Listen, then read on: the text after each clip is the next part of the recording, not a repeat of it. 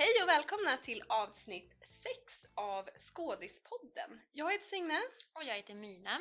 och det här är en podd om underhållningsindustrin och livet som skådespelare.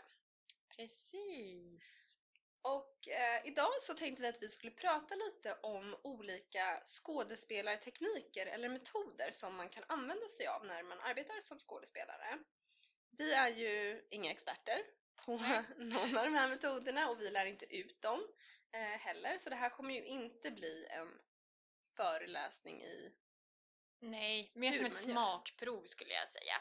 Lite utifrån våra egna erfarenheter, det som vi har provat på och det som vi eh, har läst oss till och utforskat. Exakt.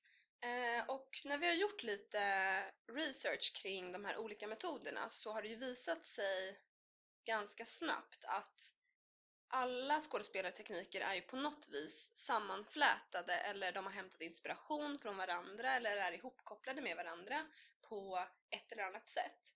Men vi tänkte ju att vi skulle fokusera på tre stycken metoder idag Mm. och kanske de största. Mm.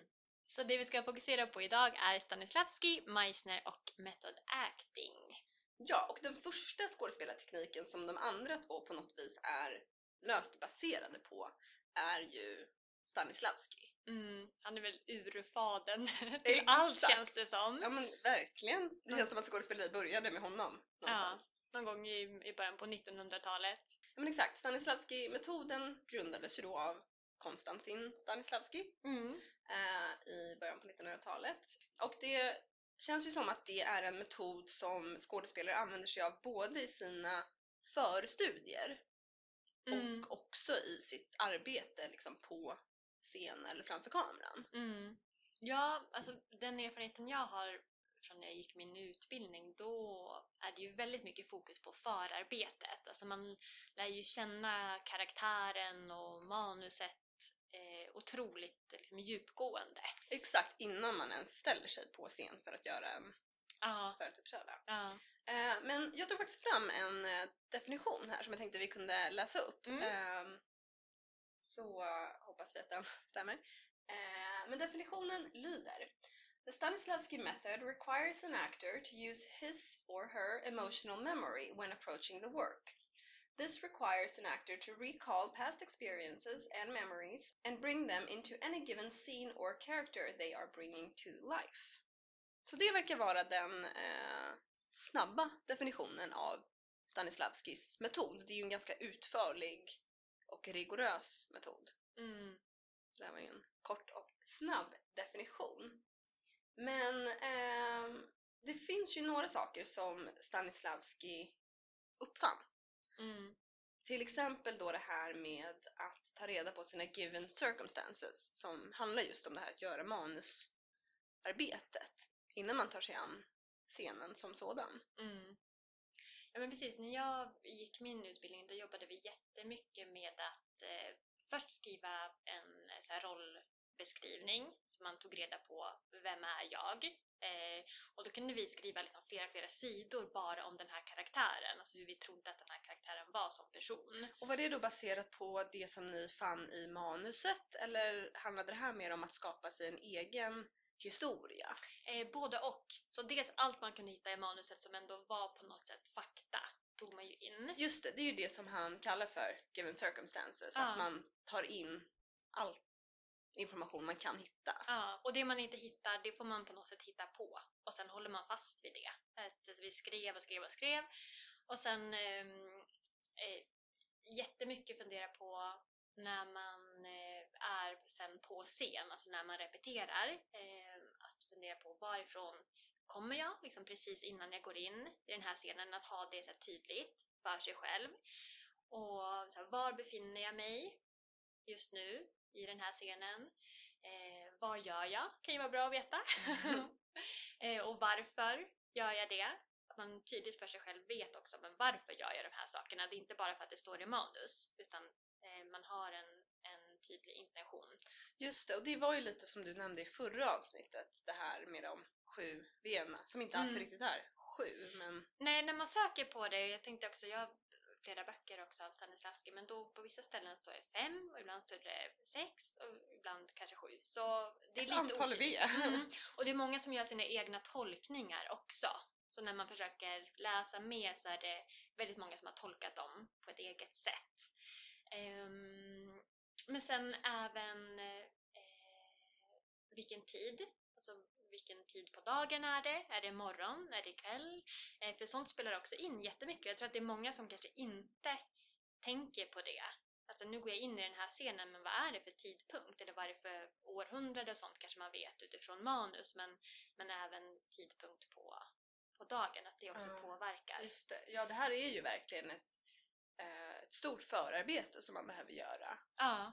Och sen den sista som är var ska jag efter det här?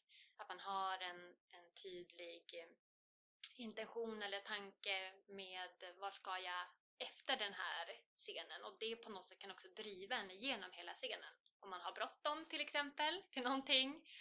Ehm, Just det, för ehm, det tänkte jag på mycket när jag har jobbat med skådespeleri, framförallt för scen. Mm, så tror jag att mycket av det arbetet som jag har fått lära mig har varit baserat i Stanislavskis metod eller system som han kallar det för.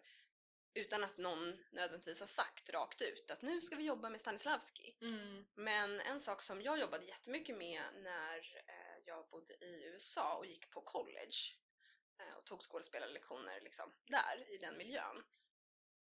Det var att analysera varje del av manuset och nästan på nivån att vi analyserade varje replik för att skriva ner eh, objectives. mm, Det vill säga, vad vill karaktären, eller jag, eh, i exakt den här stunden? Och så skrev man ner det. mm, Och sen när man visste det, vad vill jag, med, vad vill jag när jag säger det här? Då fick man börja fundera på, okej, och hur ska jag nå dit? mm, Så att man hela tiden jobbade med objectives och sen metod för att nå dit man ville. mm. I liksom varje liten detalj av scenen. Ja. ja, när man pratar om det så här då låter det så här otroligt komplicerat. Men jag tror att, eller åtminstone för mig när, när jag jobbade väldigt specifikt med den här metoden så blir det inte så komplicerat utan det är som att man bara lägger en massa, vad säger man när man ska bygga ett hus? Man lägger en foundation Exakt. så har man den. Ja, vad intressant att du säger det, för jag tror inte att jag nödvändigtvis kanske tyckte det var komplicerat, men däremot så har jag varit lite överväldigad, tror jag, eller eh, kanske förvånad över det här rigorösa manusarbetet. Mm. För att det finns så många skådespelare som, i alla fall vad man får höra, inte är tränade. Framförallt filmskådespelare. Mm. Och då tänker jag, okej, hur lyckas de nå fram dit om de inte gör allt det här? Ja. Och kan jag göra det? Eller liksom hur... Lite det här kring vad är rätt och vad är fel? Är det här det rätta sättet att arbeta? För någonstans känns det ju som att Stanislavski är och bör vara det rätta för att han som sagt är urfadern till allting. Mm. Och det är nog ehm, fantastiskt men jag tror definitivt att det finns skådespelare som tycker att det är överflödigt. Mm, ja, gud ja. För det är inte säkert att man behöver göra det arbetet. Eller att det snarare att det kanske inte passar en själv. Att det inte är så man, man når till den här känslan av att vara autentisk. Exakt, för det som Stanislavski menar är väl lite att om man har gjort allt det här förarbetet och ställt sig alla de här frågorna och byggt upp karaktären baserat på all information man har samlat på sig så ska man sen kunna med det i åtanke veta hur karaktären agerar i och reagerar på de situationerna som ges i scenen Mm. eller föreställningen. Mm. Och det kan ju också bli lite att man då, eller jag upplevde det som att man då ska liksom spela en roll snarare än att vara i en autentisk situation och respondera på det som faktiskt sker så ska man liksom spela en karaktär, porträttera en person baserat på en massa tidigare studier. Förstår du vad jag menar? Mm. Ja, jag förstår absolut. Och- Och jag vet inte, det kanske är så. Men samtidigt så jobbar man ju otroligt mycket med så här känslominne. Att liksom väcka genuina känslor och minnen i sig själv. Att kunna plocka fram dem Just på scen.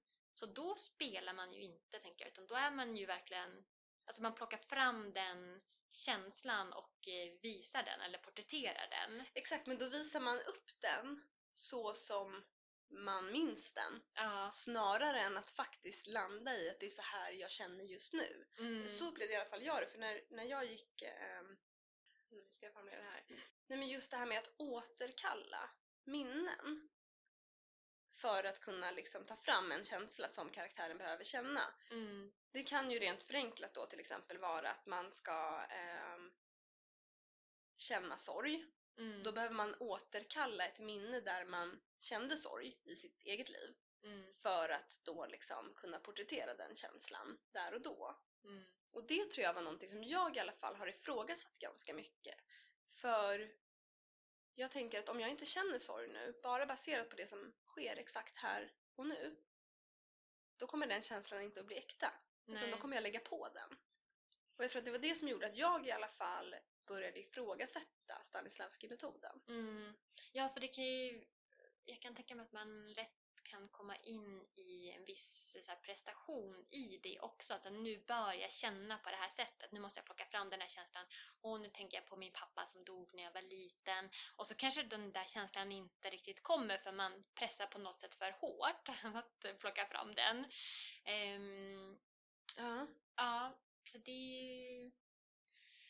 Ja, det, det är väl olika beroende på vem man är som person och huruvida det fungerar eller inte. För jag tänker att fungerar det för en, Mm, då kan det ju bli att man faktiskt får fram de här autentiska känslorna. ja. För mig personligen så tror jag inte att det har fungerat alla gånger.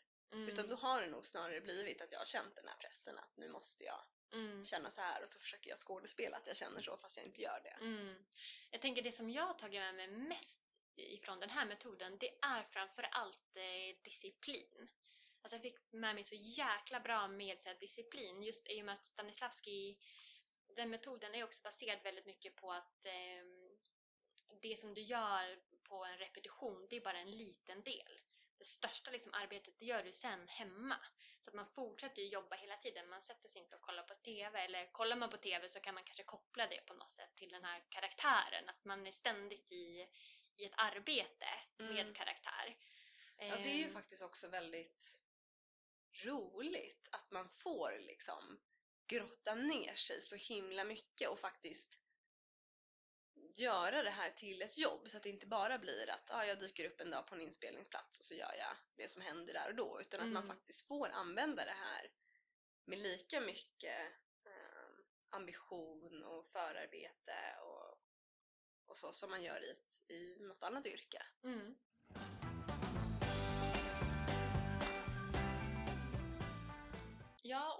Efter Stanislavski, jag tänker det var ju väldigt många som utbildade sig eh, med honom eh, och tillsammans med honom eh, som sen blev inspirerade och började bygga på sina egna tekniker och en av dem var ju Lee Strasberg eh, som utvecklade method acting Just det. eh, som ändå sägs vara liksom på något sätt baserad på Stanislavski. Ja, jag undrar hur många som vet det, för det här upptäckte ju vi lite när vi började prata om method acting. Mm, Att method acting och Strasberg-skolan är densamma. ja, För att ibland så säger man ja, jag har studerat på Lee Strasberg mm, och så säger man jag har studerat method acting i, i olika sammanhang. mm, Men det är ju vad jag förstår method acting är Lee Strasbergs metod. ja, Eller han kallar väl det bara för the method. ja, ja Eh, precis. The one and Det är så man ska säga. Mm. Exakt, men det här är ju ett ganska, tror jag, ett ganska känt fenomen hos de flesta, vare sig man jobbar med skådespeleri eller inte. Ja. Känt och lite ökänt va? Ja, men och också ganska så här hypat på något sätt. Att det är många eh, ganska kända Hollywood-skådespelare som, eh, som jobbar med den metoden och har blivit helt knäppa av den. Ja, och också eh, framgångsrika. Alltså, framgångsrika och jätte- galna. Exakt, ja men för det är ju någon sorts eh, prestige i att vara så inne i sin karaktär. För det är också många av de här skådespelarna som har vunnit Oscars till exempel för sina Mm. performances. Mm. Eh, men om vi ska förklara då vad method acting är, Mm. om det är någon där ute som faktiskt inte känner till det här, så har jag en ny definition Ja, på engelska. på engelska också, eh, som alla säkert redan har hört så svänger jag ju mig med både engelska och svenska lite hipp som haps. Eh, men för eh, Lee Strasbergs The Method då så står det så här. In this method, actors should intensify their connections to the work by imitating their characters' experiences within the context of their real lives. By doing this, one should be able to reach a greater understanding and a richer connection to the emotional states of their characters. Och där tänker jag att det som sticker ut är ju det här med ens verkliga liv. Mm. Att man tar med sig karaktären in i sitt privatliv. Och det är ju lite det här som metoden har blivit ökänt för. Mm. Att skådespelare inte lyckas släppa sitt arbete när de går hem och inte heller ska det. heller. Nej. Man, Precis, och det är kanske det som är den största skillnaden då med Stanislavski, för där gör man ju hela arbetet kring eh, eh, karaktären eh, och skriver om karaktären och gör hela den här grunden och sen tar man sitt egna känsloliv och lägger upp det i karaktären eller på scen. Medan här i method acting, då tar man karaktären och tar in den i sitt, sitt egna privata liv kan man säga. exakt, och det kan ju rent förenklat ha att göra med att om man ska spela en person som har en brittisk accent och man kanske själv inte har det. Mm. Att man då under hela processen från castingen till att eh, inspelningen då till exempel är färdig talar med brittisk accent. Mm. Eller, eh, ja det finns ju en del ökända exempel på personer som har slutat äta eller till och med kanske blivit våldsamma Ja. eller liksom ändrat hela sin personlighet för att på något vis sätta sig in i den här karaktärens verklighet. ja, hur den reagerar på alla situationer som man ställs inför. Mm. Det kan ju vara härligt just då som skådespelare att verkligen få gå all in.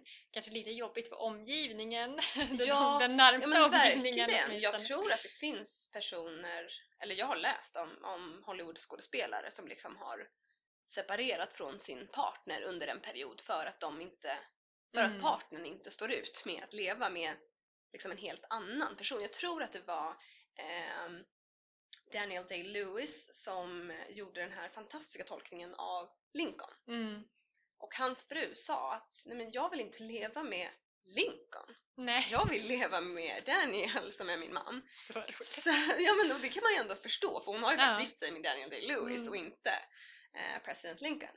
Ehm, så det, ja, det finns ju, jag tror att för skådespelaren själv så kan det här vara en helt makalös upplevelse. Mm. Men för, ja, som du sa, de i omgivningen kanske Mm. inte Ja, jag har nog aldrig gått så all in att jag kört det, så här, nu gör jag det här i flera veckor. Jag har bara gjort det i vissa situationer. Att, så här, men nu, ska jag, nu är jag den här karaktären och eh, går och handlar. Eller jag är, jag är den här karaktären en hel dag och går runt på stan och liksom kanske träffar någon vän eller träffar motspelare tycker jag är jätteskönt. Att träffa i karaktär i helt andra situationer. Att man går och tar en fika till exempel och är i karaktär. Ah, gud vad spännande. Jag tror inte jag har gjort det faktiskt med en motspelare. Ja. Jag, jag har nog också gjort ehm, ja, men i kortare perioder, inte liksom, under flera månader eller flera liksom, veckor ens. Mm. Eh, Men när jag studerade på college då fick man inte använda sig av method acting Nej. som en metod.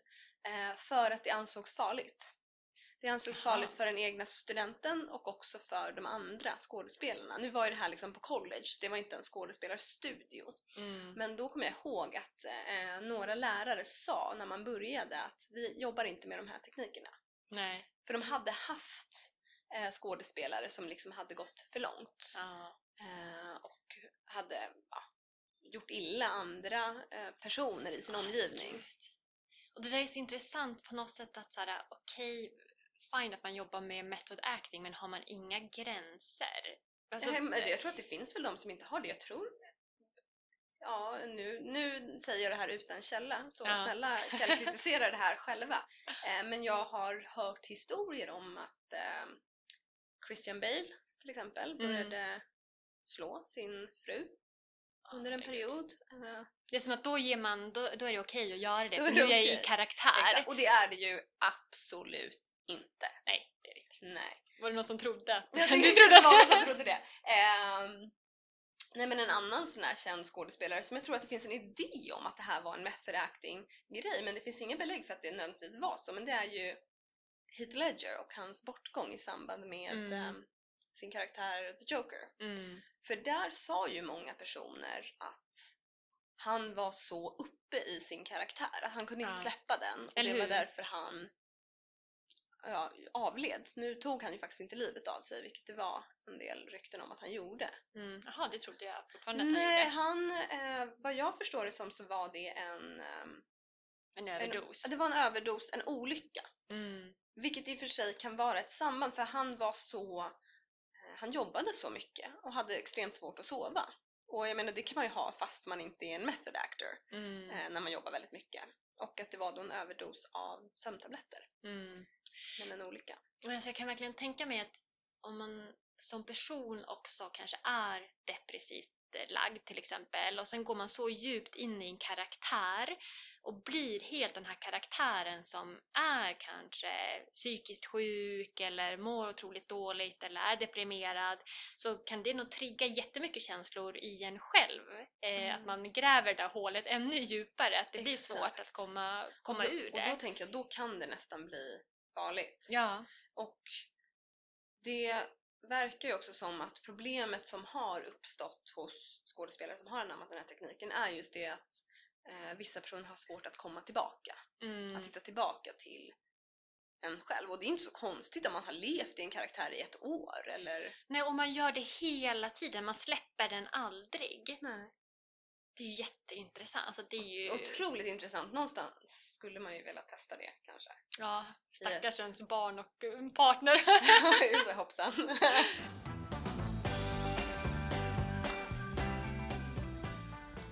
Men den sista metoden vi tänkte prata lite om är ju Meissner-tekniken som jag tror Mm. att både du och jag använder oss av ganska mycket idag. ja, och jag älskar den. Jag kommer ihåg när jag liksom mötte Meissner Ja, för första jag gången. med!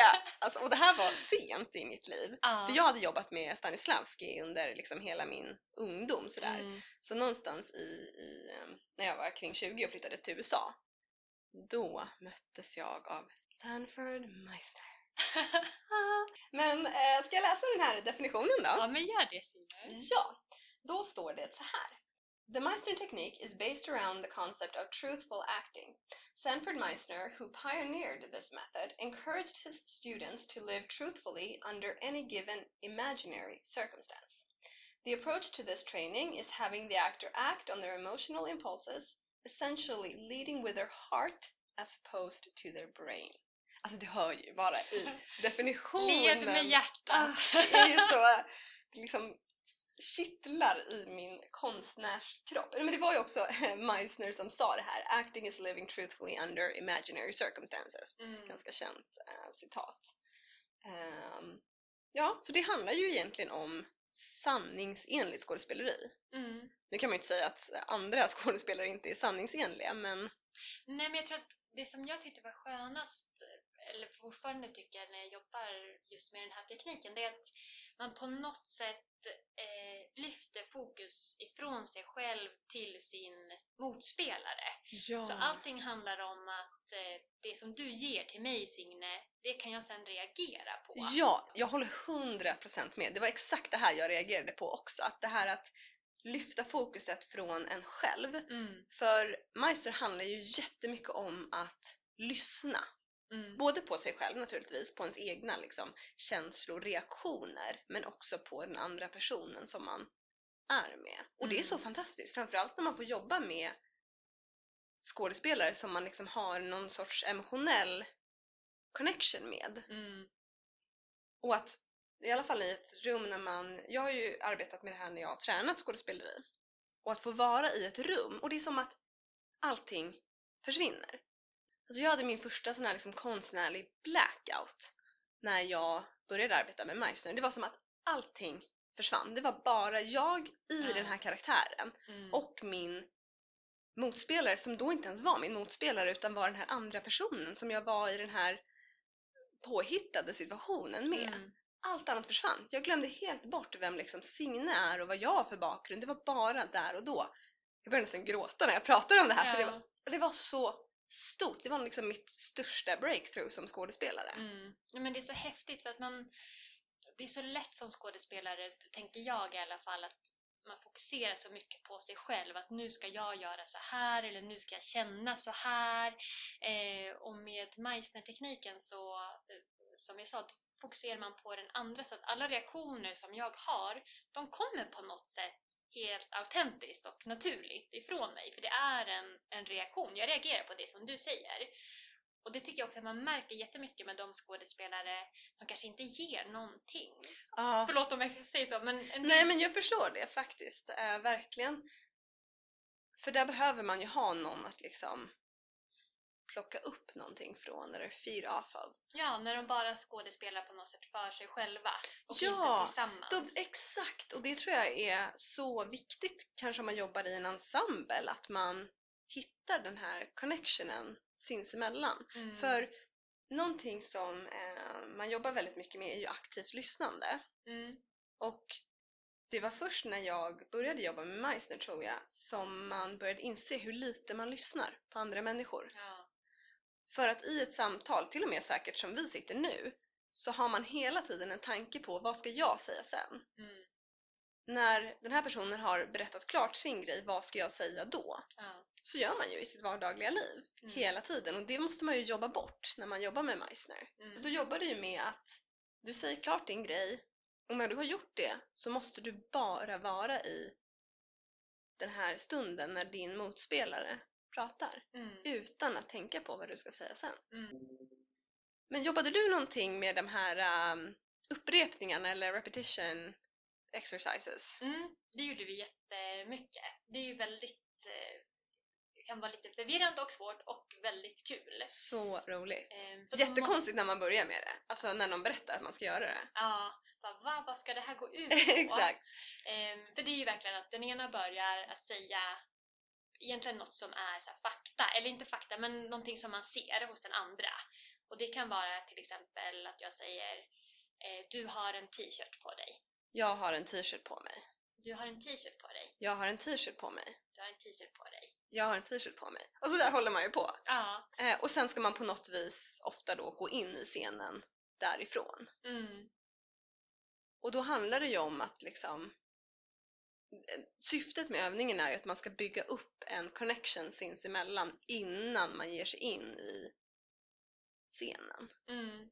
Ja, precis. Att det som jag säger att du har en t-shirt på dig och det som du säger sen jag har en t-shirt på dig det ska ju komma utifrån att du också tycker att det är sant. Exakt! Ehm, för sen kan man ju även komma in i att jag kanske säger så här Du är upprörd eller du är irriterad. Jag är eller, inte irriterad. Ja, Exakt, så det handlar ju om att man då lyssnar så mycket på det den andra säger att man kan respondera sanningsenligt till det. ja. Jag kommer ihåg vi hade en eh, lärare när vi gjorde just en repetition game när hon såg att men nu är ni inte närvarande så sa hon bara bullshit. Ja, och så sa min lärare också! Ja. Eller liksom verkligen så här, ja, ja, ja, ja exakt så! Mm. Åh, ja, det är, ja, det är så härligt! Det är så roligt. Det här kanske inte alls passar alla men uppenbarligen så passar det, passar det oss. Någonting som studion som jag studerade på, som inte var en Meissner-studio nödvändigtvis, eh, men tekniken de arbetade ifrån var väl en sorts ehm, kombination av Meissner och Method skulle man kunna säga. Mm. Men de pratade ju jättemycket om in the moment. Mm. Alltså att vara in the moment hela tiden. Att aldrig liksom sväva iväg på vad ska hända sen, vad har hänt innan, vilket ju nu går helt emot Stanislavski. Ja. Eh, och också någonting, på tal om det här med att skrika bullshit, Mm. som eh, de gjorde var ju att även om jag har ett manus där jag är upprörd eller ledsen eller känner sorg eller så och så gjorde jag det eller försökte porträttera det fast jag inte kände det på riktigt. Då skrek min lärare också bullshit. Ja. Och då sa han också var, varför gråter du nu om du inte är ledsen? Ja.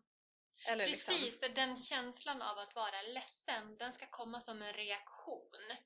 Och inte utifrån att nu ska jag plocka ifrån det här minnet och nu måste jag Exakt. leverera det exakt nu. Utan det är en reaktion som ja, kommer och då handlar det ju också om att även om du i en scen, säger att du är på en begravning i en scen, Mm. som du gör, eller en föreställning. Och då är du inte ledsen. Men det är inte alla som är ledsna på en Nej. begravning. Det finns folk som skrattar i sorgearbete. Ehm, och då ska man ju, då är det det man ska lyfta fram. din, din faktiska reaktion. Mm. Och det tyckte jag var så skönt för att jag tycker att det är så himla mycket andra saker som sker när man skådespelar som inte är exakt det som står i, i texten. Mm. Mm.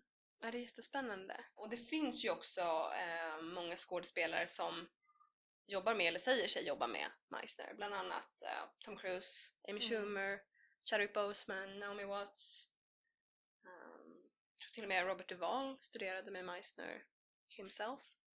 Ja, men uppenbarligen så funkar den här tekniken för vissa och eh, inkluderat oss. Exakt.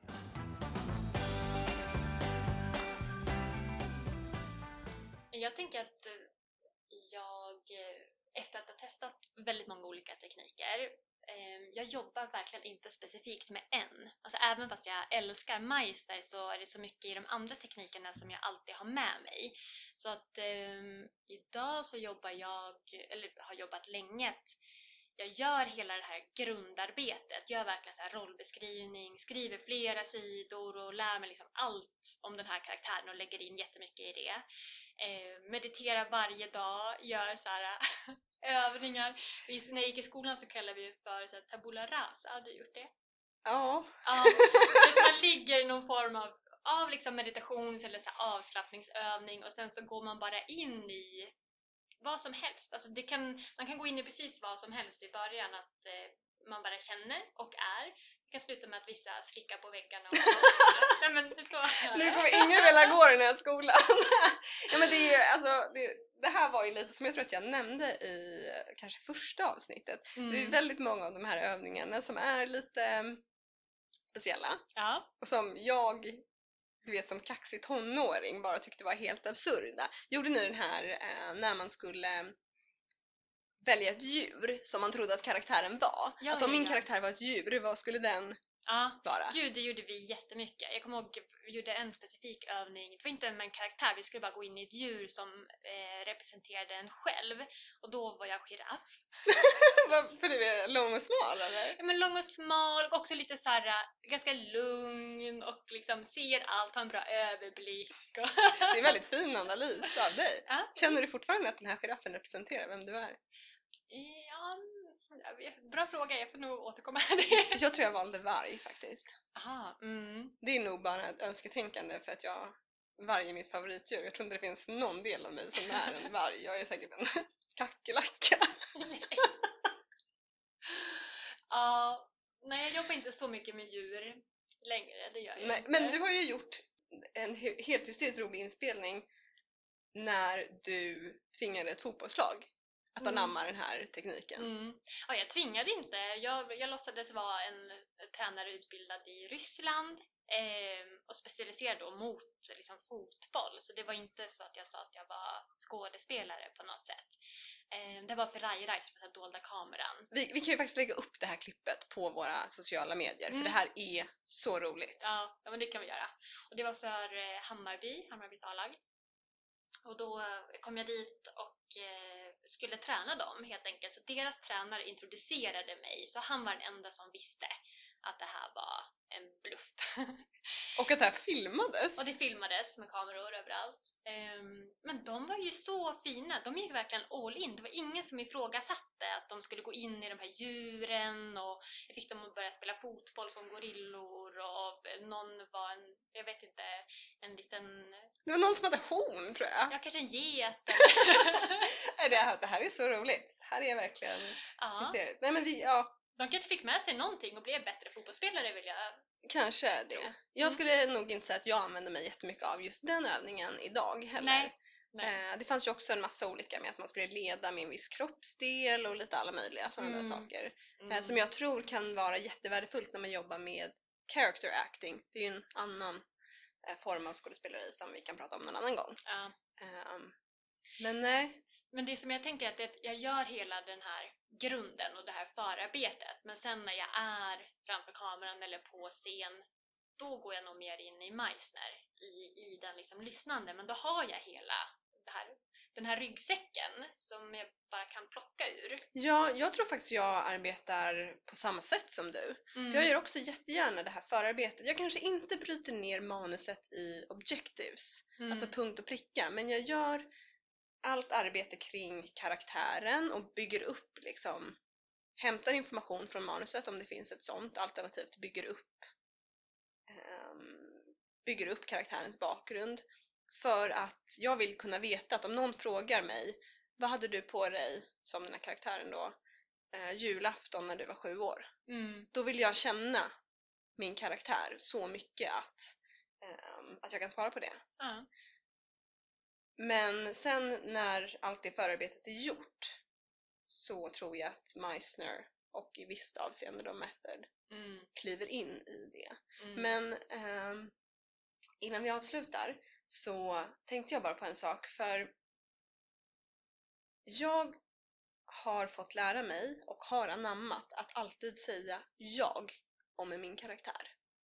ja. För jag personligen gör alltid det och jag är någonstans lite allergisk mot personer som säger han eller hon om sin karaktär som att det är en annan person. Ja, att man är än en själv. distanserad. Exakt, från... och det tänker jag kanske är att man, man kanske gör det om man jobbar med andra metoder. Det gör man ju inte i Meissner eller i method acting utan då är ju karaktären och du samma. Mm. Så när du berättar om din karaktär eller om jag berättar för dig om den här situationen så använder jag uttrycket jag och Mm. inte han eller hon Mm. eller hen om min karaktär. Ja. Ja. Ja, så um, jag tänker om jag skulle ge råd till någon så är det egentligen bara att prova så många olika tekniker som möjligt. Alltså, Mm. ta, det finns ju fantastiska kurser, man måste ju inte gå en hel utbildning utan Nej. man kan gå liksom en workshop eller någon veckokurs till exempel. För att det ger så otroligt mycket och framförallt så är det kul. ja, och jag tror inte att det finns något rätt eller fel. Nej. För jag har kollegor i branschen som är lika fantastiska skådespelare och alla arbetar med olika tekniker. Mm. Så man behöver hitta det som funkar för en själv. Och som du säger, bygga upp den här verktygslådan och välja vad man vill ha i den. Mm. Och sen plocka ut det som man själv liksom, ja, vill använda eller inte. Mm. Ja, ehm, stort tack till alla som har lyssnat idag. Ja. Och nästa vecka ska vi prata om prestationsångest. Ja, det har man ju En del, ja. ganska ofta. Vi Ja. hörs då! Vi hörs då! Hej hej! Hejdå!